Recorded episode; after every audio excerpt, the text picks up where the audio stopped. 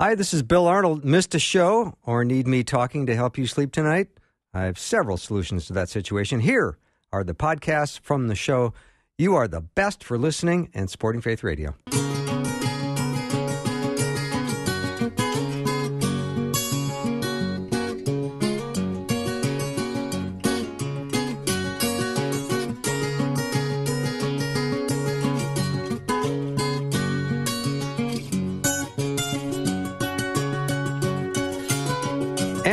Welcome to Afternoons with me. I'm Bill Arnold. I'm looking forward to this hour. I'm looking forward to every hour, but this one is going to be fun because Jeff Verdoorn's going to be with me, and he just completed his stellar series on end times, which went fabulously. And I, I said, Jeff, just because you're finished with end times doesn't mean you're off the hook. You don't get the summer off. I'm here. I know. Jeff, welcome. Thank you. Well, yeah. Yeah. So we're going to talk today about the ten most difficult teachings of Christ. The ten most difficult teachings of Christ. And I think we're going to start with the hardest one of all, Jeff. Is that is that fair? It is fair. Um, so I'm doing, I've just finished a class called The Life of Christ. And in a semester, I tried to cover all of the things about the life of Christ from the very beginning until the very end. So we covered things uh, before creation, that Jesus was there and the agent for God to be the to create uh, by him and for him and through him, all things were made that were made. We talked about Christ in the Old Testament, theophanies and Christophanies. There's images of Christ in the Old Testament. There's prophecies in the Old Testament. And then, of course, the birth, the life, the death, his atonement, and his resurrection, all the way through to his second coming and so on. And at one point, I wanted to cover all the teachings of Christ. And it's like, woe is me, how can you ever do all that in a semester? Well, it didn't. I ran out of time. We're, I think we're going to have to continue it in part two of The Life of Christ. But I started collecting these difficult teachings of, of the red letters. You know, the red letters are the words of Jesus in the Bible. So if you have a red letter Bible, those are the actual words of Jesus. And in those words, in those red letters, there are actually a number of very difficult things that Jesus says. I mean, we're going to cover one of them. The second one is when he says, you must eat my flesh. Oh my, that's a tough teaching. What does he mean? Is that literal or symbolic? Yeah, well, we're going we'll to cover that in a that. minute. Yeah. But that's I, not the hardest one. Uh, well, I the, so the one I put at the first one is from the Sermon on the Mount. So the Sermon on the Mount is in Matthew five, six, and seven. And it's at the very beginning of Jesus' teaching. And there's actually a number of things in this sermon that are difficult. He says, well, you've heard that it say, do not murder, but I say, don't even be angry at your brother. So now he just equates anger with murder. He says, you know that it says, do not commit adultery, but if you lust, that's basically the same thing. He says, if your eye causes you to, you to sin, gouge it out. Well, is Jesus saying literally gouge out your eye? Um, he says to love those who hate you, to turn the other cheek. You can't serve two masters. There's a number of very, um, shall we say, difficult teachings in the Sermon on the Mount. But at, at chapter five, verse forty-eight, he says this, be perfect as my heavenly Father is perfect. Well, even if you thought you could do all the things up to that point, now he says, you know, okay, I'm not angry, I'm not doing this, I'm not doing, okay, I'm I'm doing pretty good. But now he says, be perfect. As your heavenly Father is perfect. There's sure. a comparison as well. And it's like, all right, that's it, I give up. How in. Uh, that, I, you know, yeah. How in the world would it be even possible to be, quote, perfect, end quote, just as your heavenly Father is perfect? I give up. Well, we need the rest of the New Testament, past the Gospels, right, past the first four Gospels and Paul's teachings, to understand this very simple but very profound truth, that when you believe in Jesus Christ, he, in what theologians call imputed righteousness, he takes the righteousness of God and he gives it to you, the believer, through faith. Romans says it this way. He says, but now the righteousness of God has been manifested apart from the law. Although the law and the prophets bear witness to it, the righteousness of God through faith in Jesus Christ for all who believe. Oh, how do we become perfect? How do we become righteous to God? We believe in Jesus Christ, and he gives us his righteousness. So the rest of the New Testament declares this truth in a number of ways. For example, at the beginning of most of Paul's letters, he says, for example, to the saints in Ephesus, to the saints in Colossae. You know what saints means? The saints is the Greek word, Greek word hagios, and it means holy. He's saying, basically, to the holy ones in Colossae, mm-hmm. to the holy ones in Ephesus. You're now holy, blameless in his sight. In fact, that's what Ephesians one four says. For he chose us before the creation of the world to be holy and blameless in his sight.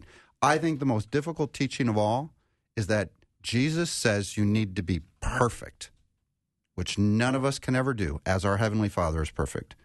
But he imputes that onto us, his righteousness, through faith in Jesus Christ. So there's number one. So we are perfect. We are perfect. Because of what Christ did on the cross and the grace that we have from him. Absolutely. Nice. Now, the Christian struggle is, even though we've been made perfect spiritually, right? Mm-hmm. Are we, do we act it out perfectly? No. No, we don't. And there's the struggle, right? So that's why God exhorts us to live by the Spirit, and you will not gratify the desires of the flesh, right? Don't conform any longer to the patterns of this world, but be transformed by the renewing of your mind, and so on. There's many passages where he says, live out your calling, your election, your holiness. You are, you have been made holy. Now live that way. Yeah, it seems, Jeff, when people make mistakes, usually one of the last things they pull out is that line, well, I'm not perfect. Yeah. And spiritually, we are. The you problem are perfect is, spiritually. Yes, in our soul, in our thinking, in our actions, we don't live it out perfectly. But that's how God sees us. Thankfully, remember, the, the Old Testament says he separates our sin as far as the east is from the west, and he remembers it no more, thank goodness. Mm-hmm. All right. All right, how do how do we process John chapter six and fifty-three to fifty-five, where he basically says, eat my flesh? Well, he does, doesn't he? So drink my blood. Yeah, let's read it, and uh, and then we'll talk about it. Okay. So in John six, it says this, truly, truly, I say to you, unless you eat the flesh of the Son of Man and drink his blood, you have no life in you.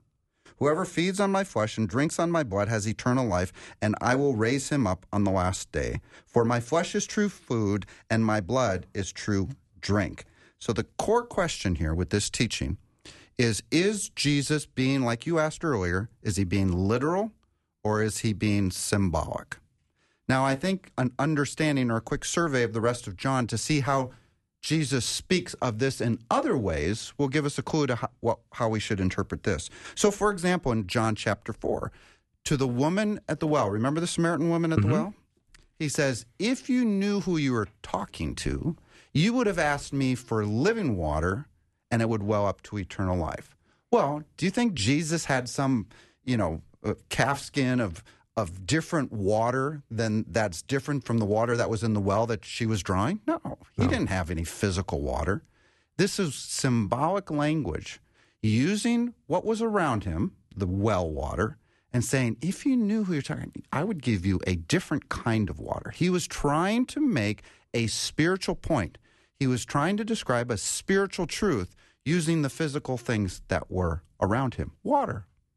He didn't have some special kind of water. And the same is true in John six. He says, I am the bread of life. Well, Jesus was a person. His incarnation, he came as a man. He was made like his brothers in every way, except without, without sin. Uh, Hebrews, I think that's Hebrews. Um, so he was a human being. He wasn't bread. That was obviously symbolic. When he says, I'm the light of the world, right? He was, again, a person. He wasn't light. He wasn't a light bulb. He wasn't a sun, as in a a heavenly body, a star shining in the sky.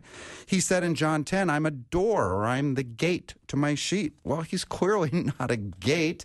He was using symbolic language. He said, I'm the good shepherd. And in John fifteen, he said, I'm the true vine.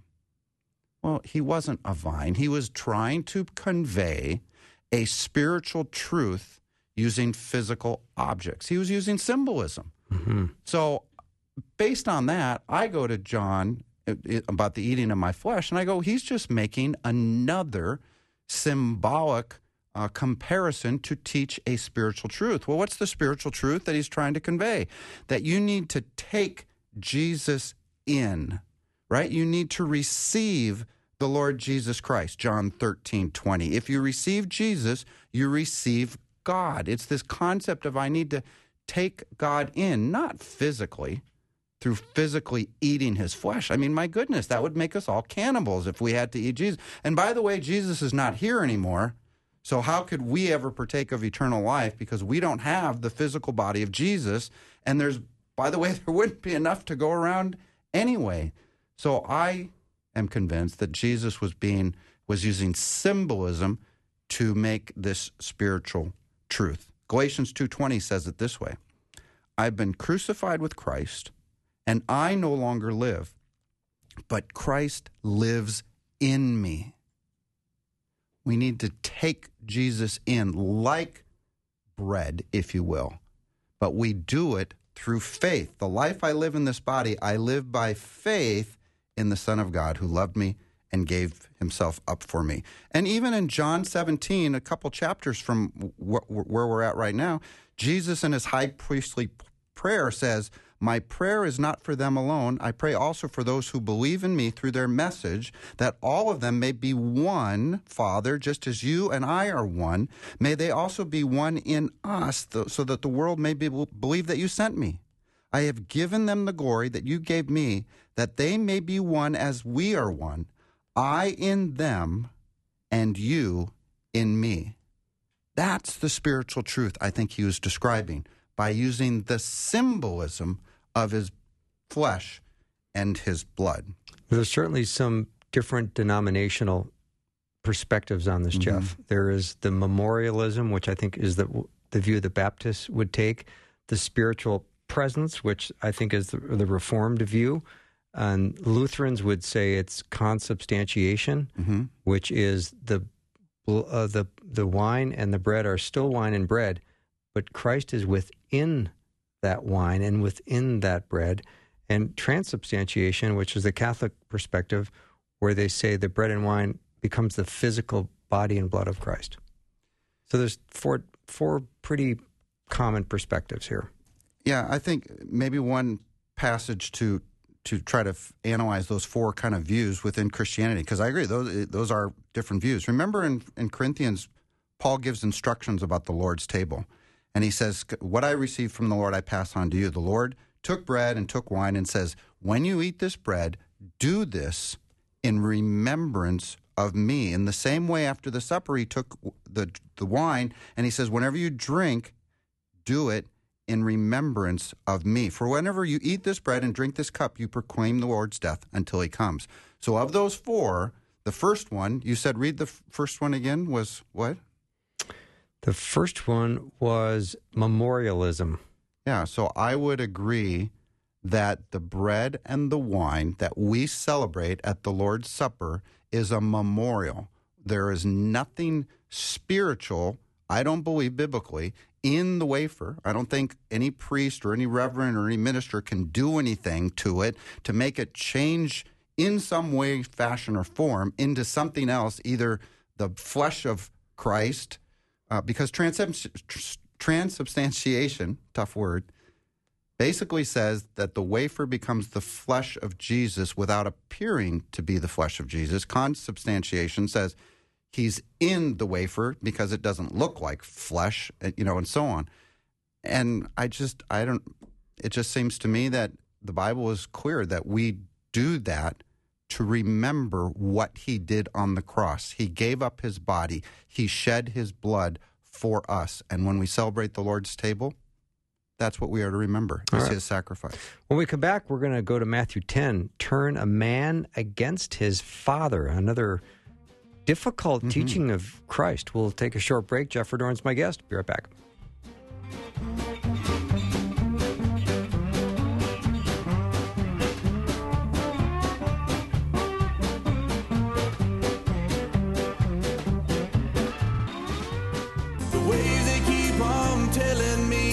Time and time again, boy, you never win.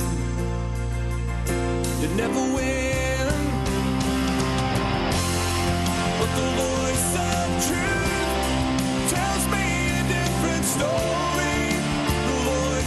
back with my friend Jeff Verdoorn. We're talking about uh, the ten difficult teachings of Christ. We went through Sermon on the Mount.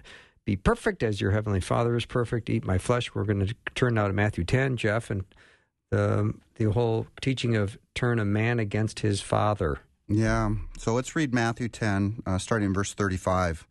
Jesus says this, "For I have come to turn a man against his father, a daughter against her mother, a daughter-in-law against her mother-in-law, and a man's enemies will be the members of his own household. Anyone who loves their father or mother more than me is not worthy of me. Anyone who loves their son or daughter more than me is not worthy of me." Matthew ten. There's a similar passage in Luke fourteen, uh, verse twenty-six, that says, "If anyone comes to me and does not hate his father and mother, uh, then uh, you cannot be his disciple." I actually think that a better interpretation there is to love less. The Greek word there is actually miseo, M I S E O.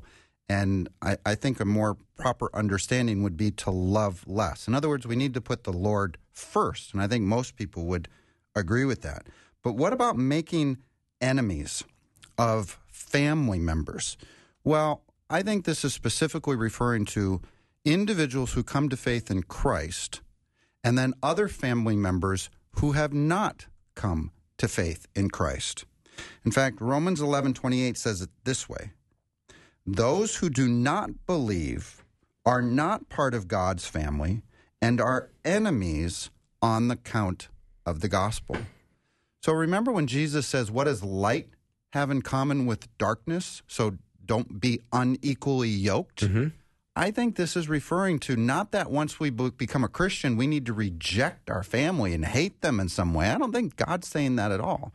I just think he's coming. He's telling us that when you believe, you may end up being hated and persecuted and divided from your own family members who are not believers.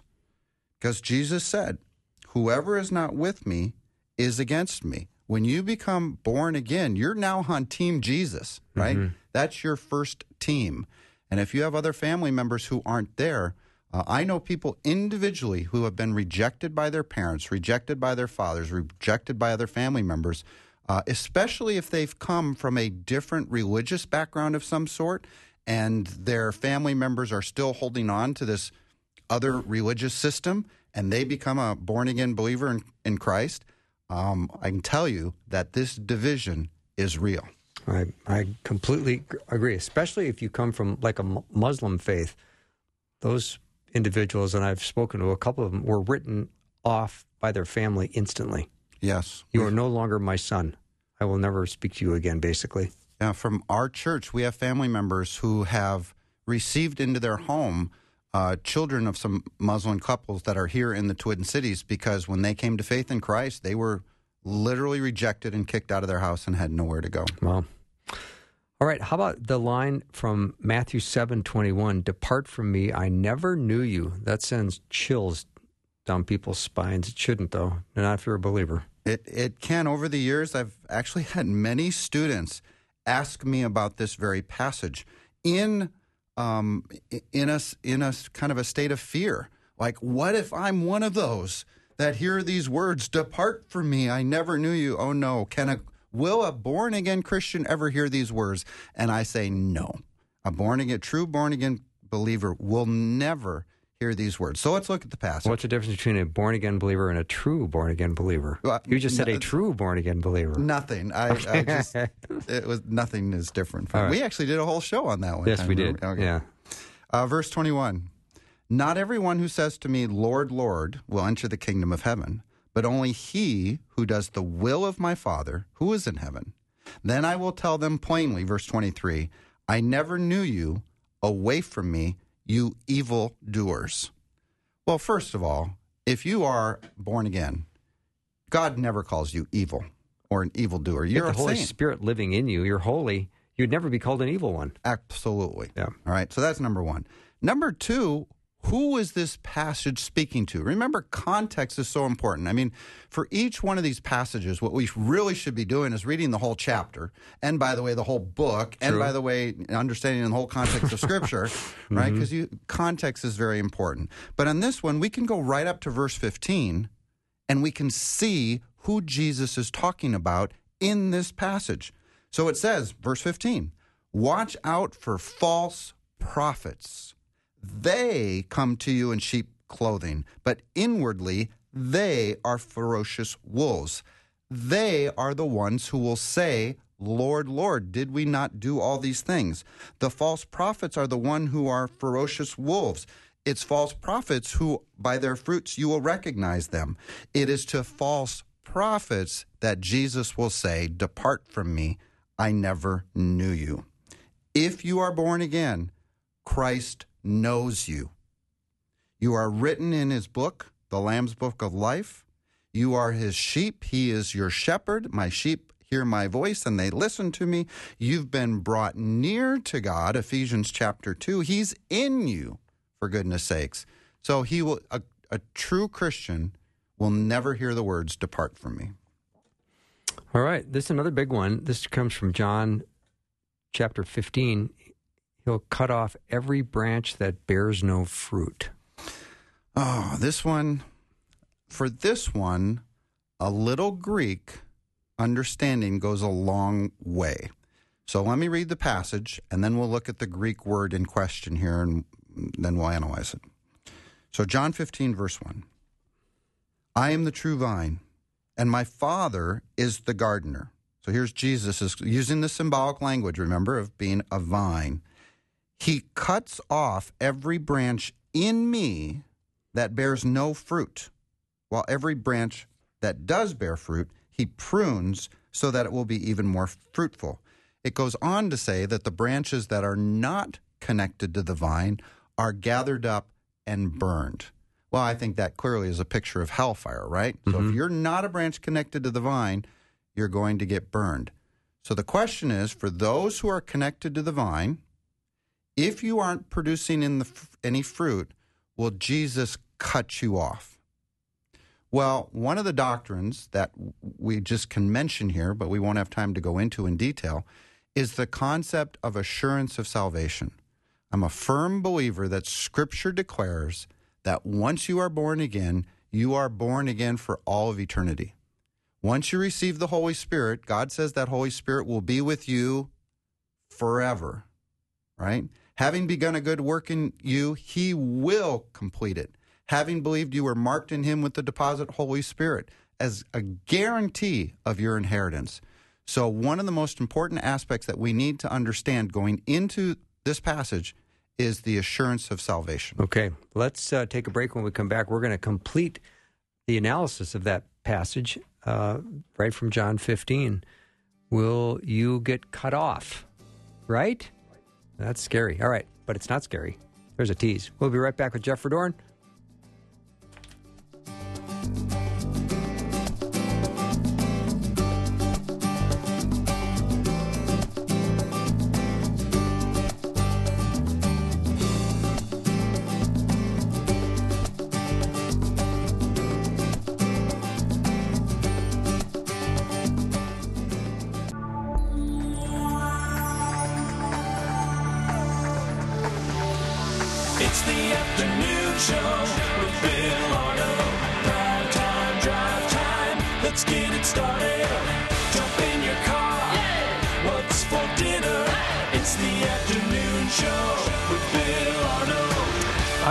Jeff Verdoorn in studio with me today, and we're talking about difficult teachings of Christ, ten, ten that he picked, and these would be uh, in your red letter edition. These would be in, these would be red words. These would be the teachings of, of Christ. That's what we're focusing on today. And right before we went to break, we started with that John fifteen passage of he will cut off every branch that bears no fruit.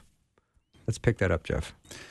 So is it, the core question is here, is it possible for someone to be connected to the true vine, born again, but then be cut off because of any reason for that matter, in this case, to, for not bearing any fruit?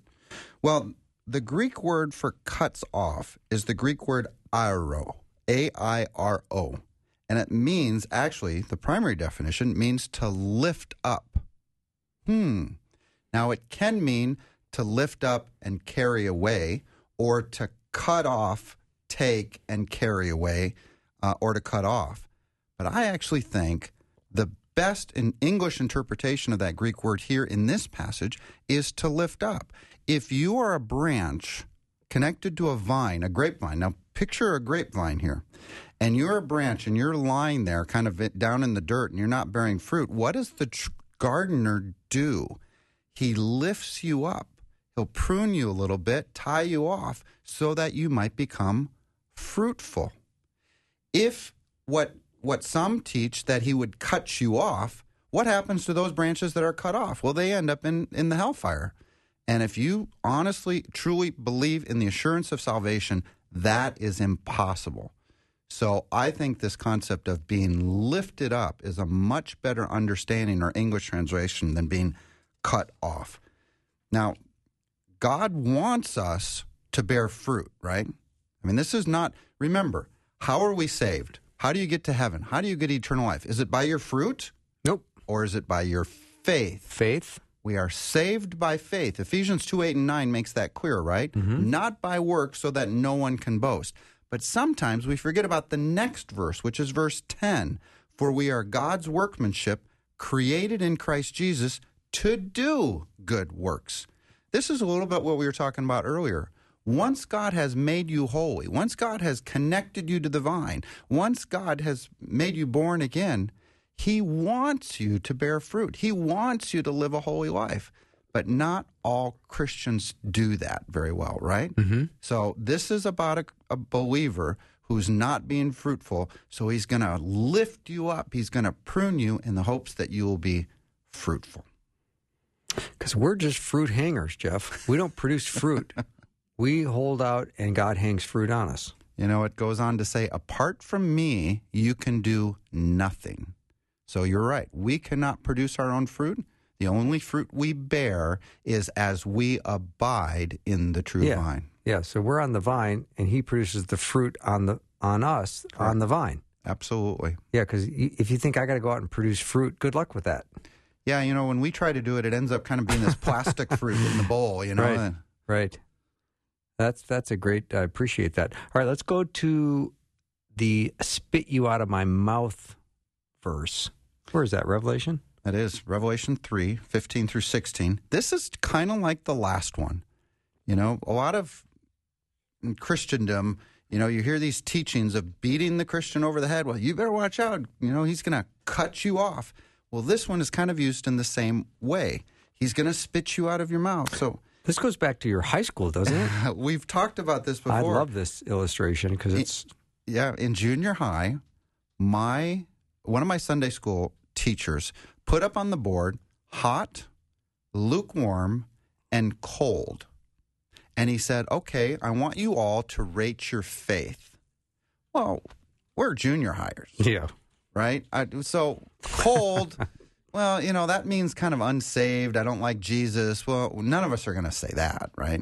But hot, you know, that's one of those Bible-thumping kind of guys. You know, I'm not going to be hot. Mm-hmm. So, okay, I'll I'll say lukewarm. Well, twenty kids all said lukewarm. Mm-hmm. And then he proceeded to turn his Bible to Revelation three, fifteen through sixteen. I know your deeds, that you are neither hot nor cold. I wish you were either one or the other. So because you are lukewarm, neither hot nor cold, I am about to spit you out of my mouth. And you had twenty junior high kids going, oh, you know, like, oh my goodness, Jesus is going to spit me out of his mouth. Well, what's going on here? Well, first, understand that even though these words are in the book of Revelation, these are part of the seven letters to the seven churches. In your Bible, if you have a red letter version, these words will be in red. These are Jesus' words to seven literal churches. These words were spoken to the church in Laodicea. Well, at the church of Laodicea, they had cold water aqueducts coming in from Colossae. They also had hot water aqueducts or mineral water aqueducts coming in from nearby Hierapolis. Now, Laodicea itself didn't actually have any wells, so they relied on these aqueducts coming in. Well, cold water is useful. Drinking, cooking, so on. Mineral water is also useful, right? Spas use mineral water, bathing, and so on. But if they mixed, if you got a lukewarm brackish water and you were to drink that, what would be your first reaction? Spit it out, probably. You'd spit it out of your mouth.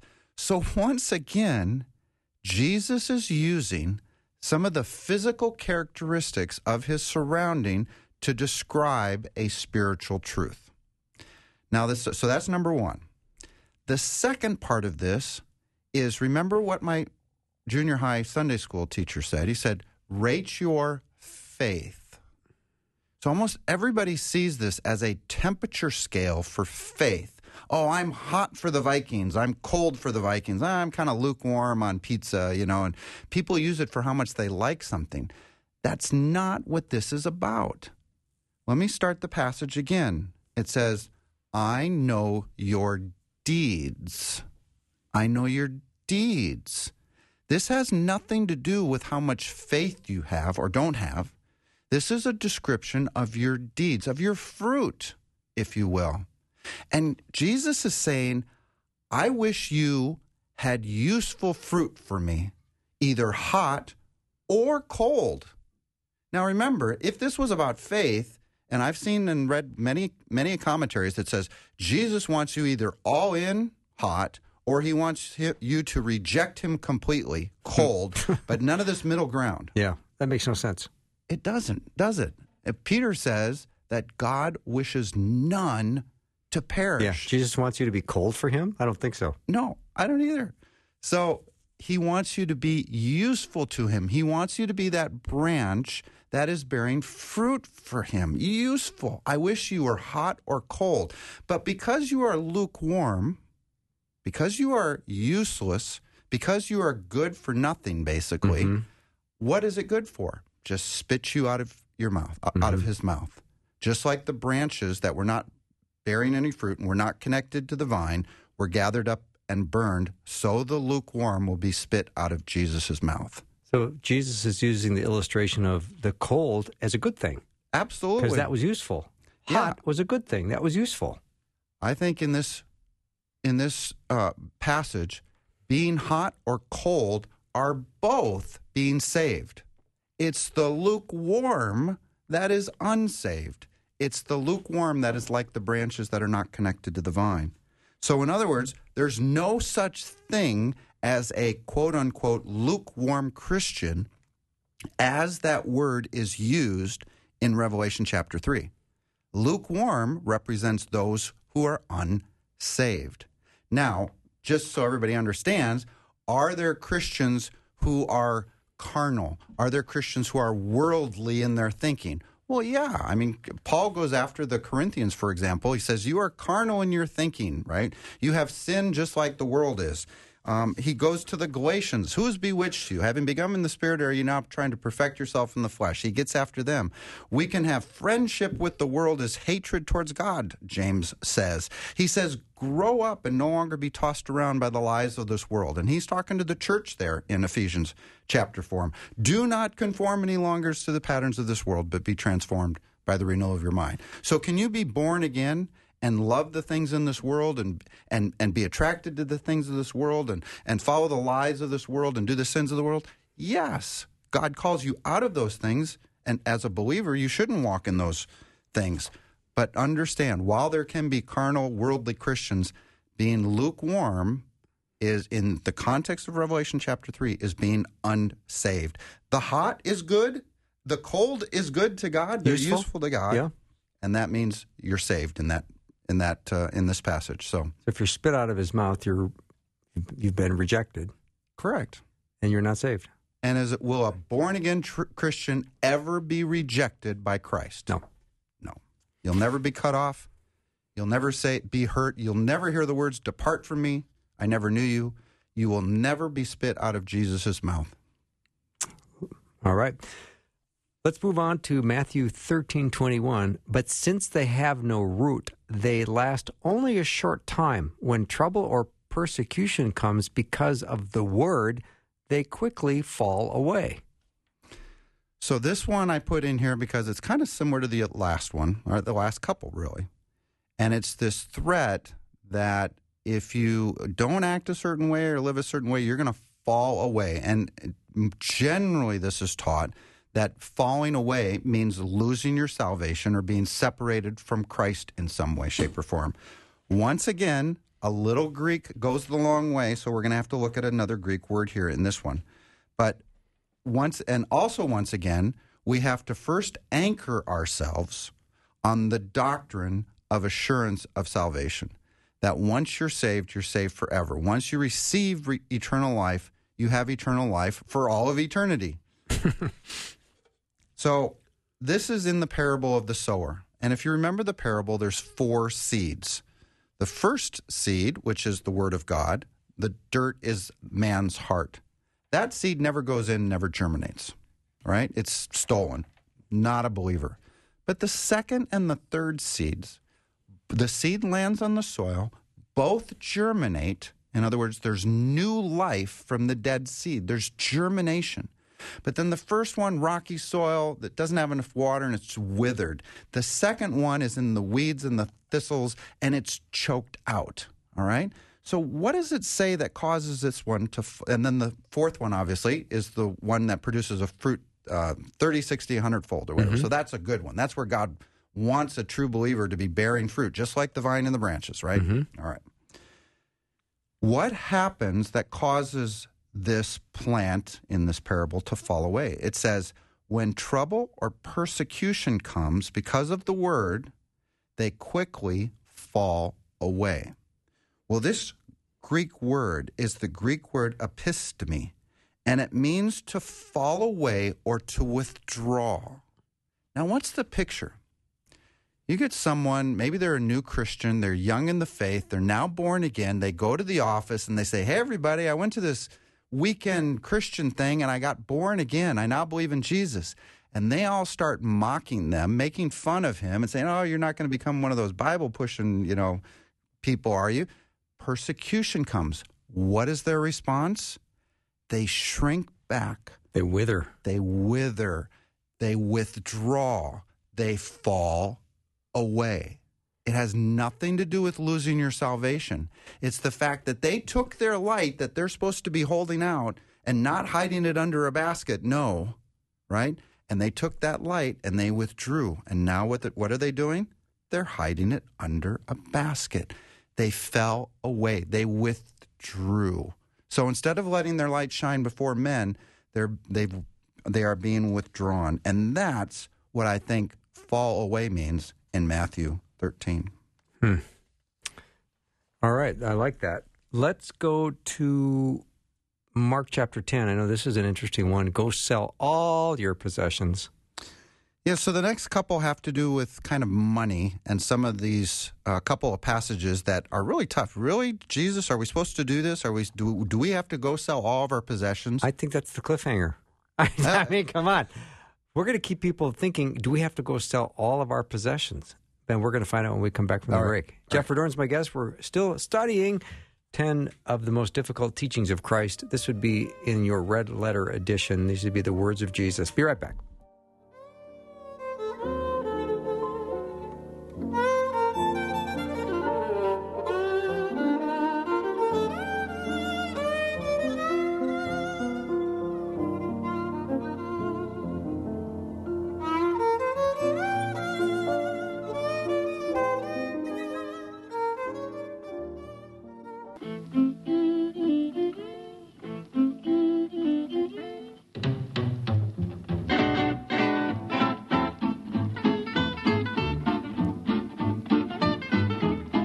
All right, Jeff, we have eleven minutes, three to go. Go sell all your possessions, Mark chapter ten. We can do it. Let's do it. All right, so I got to read a little bit, a couple verses from this one. So Mark ten about your possessions. As Jesus started on his way, a man ran up to him and fell on his knees before him. Good teacher, what must I do to inherit eternal life? What must I do to be saved? You know the commandments. You shall not murder, not commit adultery, not steal, not give false testimony, not defraud. Honor your father and mother. Teacher, he declares, all these I have kept since I was a boy. Jesus looked at him and loved him. One thing he, you lack, he said. Go sell everything you have and give to the poor, and you will have treasures in heaven. Then come follow me. I think, first of all, I think there's a number of instances in Scripture where Jesus answers a question or answer somebody, but in a little different way than what we would expect, because we, unlike Jesus, don't see the person's heart, and Jesus does. I remember one instance, this is, knowing what they were thinking, Jesus said to them such and such, right? And so he can see through the words and look at the person's heart. Now, what about this guy that came came to Jesus? Well, he claimed to keep the whole law since he was a boy, right? Verse twenty. He's trying to gain eternal life by keeping the law, which we know is not how you gain eternal life. And was this guy, and I think he was, was he trusting in his wealth?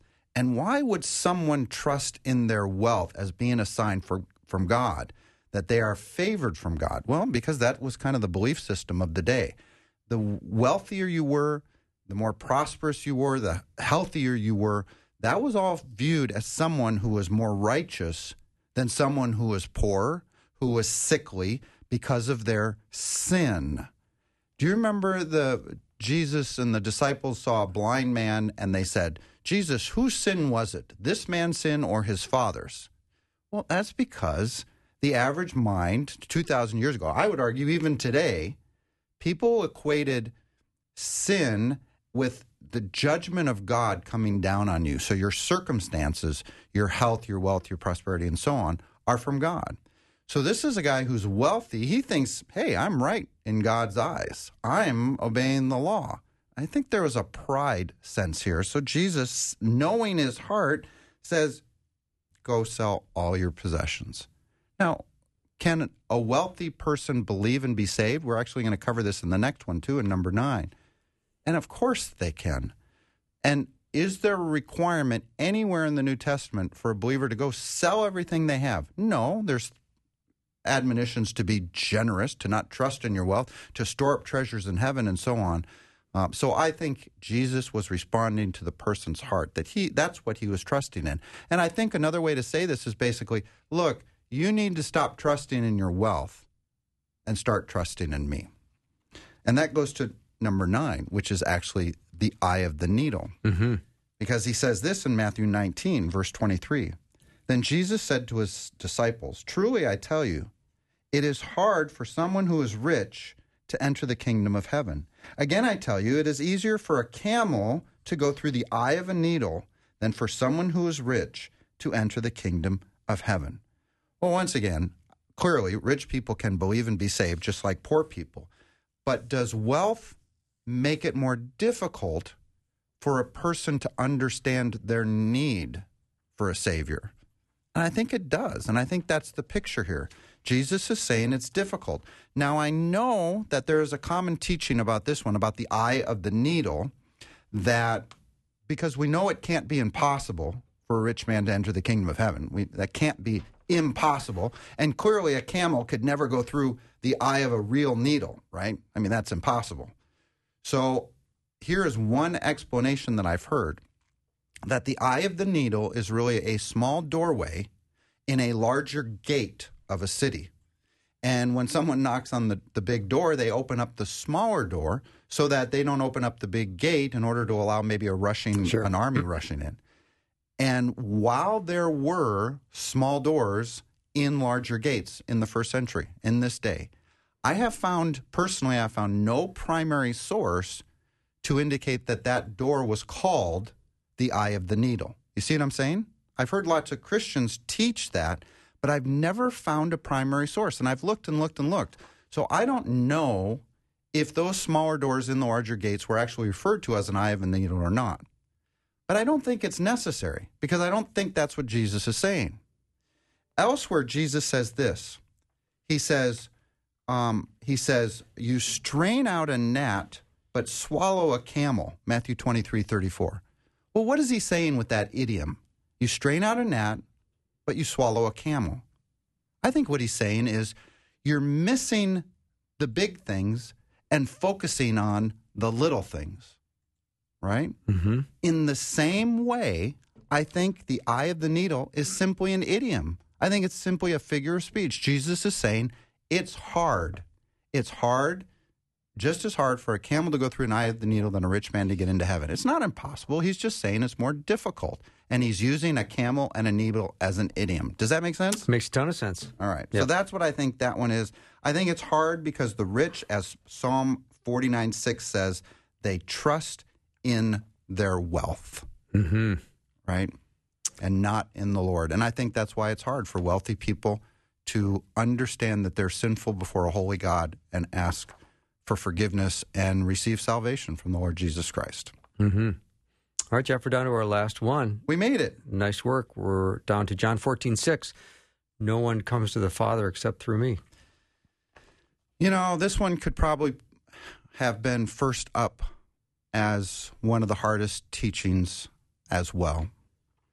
Because in this one, uh, one of the common complaints by other belief systems is that, oh, you Christians, you're so exclusive. You think you have the only way to God. Because in reality, there are many roads to God, right? Well, if you actually survey the religious systems around the world, you will find out that they were all, they are all mutually exclusive. Some say you have to believe this. Some say you have to do this. Some say there are many gods. Some say there are one gods. They all have a unique and mutually exclusive way to God. Almost all of them do. And so what does Christianity say? Jesus came along and said, I am from the true God, the true God who made everything, heaven and earth, the true God that gives life to everything. And I am from him. In fact, I am him. Philip, don't you recognize me? Right? He said to Philip, or, or Thomas, I am. And, and he, Thomas falls down and he says, my Lord and my God. He is the incarnate God in the flesh. And then he says this, I am the way, the truth, and the life. No one comes to the Father except through me. There's only one way. There's only one door. There's only one gate. There's a narrow road, and few will find it. There's one mediator between God and man, the person of Jesus Christ. Salvation is found in no one else, for there's no other name under heaven given to man by which we must be saved. Acts four twelve. Jesus is the only way. If you want eternal life, God says, believe in the Lord Jesus Christ, and you will be saved. That's the only way, not by works, not by being a good person, not by giving away all your possessions, not by avoiding all the big sins and being kind to others or whatever. It's by faith in Christ. And so in a lot of ways, that's probably one of the hardest teachings of all. It's a great hour, Jeff. I really, really enjoyed this. Again, thank you so much for going through ten of the most difficult teachings of Christ. They're all... Uh, if you missed any of this hour, I know you're going to want to head back to my faith radio dot com, go to the Afternoons with Bill show page, and it'll be right there. The podcast will be up probably in the next fifteen or twenty minutes, I'm guessing, and you can uh, listen to it right from the beginning. Thanks to everyone, Rob Bluey and Doctor Greg Borgon for the day, and of course my friend Jeff Verdoorn, who is a faithful and regular uh, friend and contributor to the show. I appreciate you so much, Jeff. Thanks, Thanks again. Bill. Yep. You too. All right, wrap, that wraps up the show. Have a great night, everyone. As you lay your head on that pillow, know that God's working out his great plan in your life, and he loves you, and he's just crazy about you, and I love you too. I'll see you tomorrow.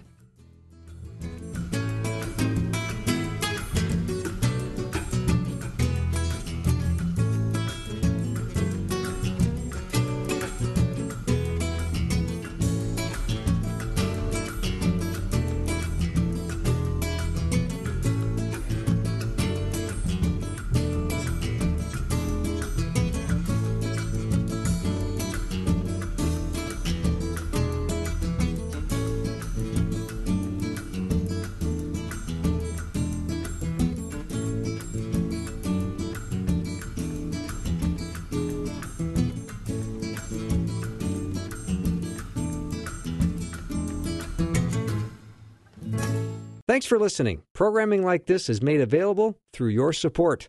Information available at my faith radio dot com.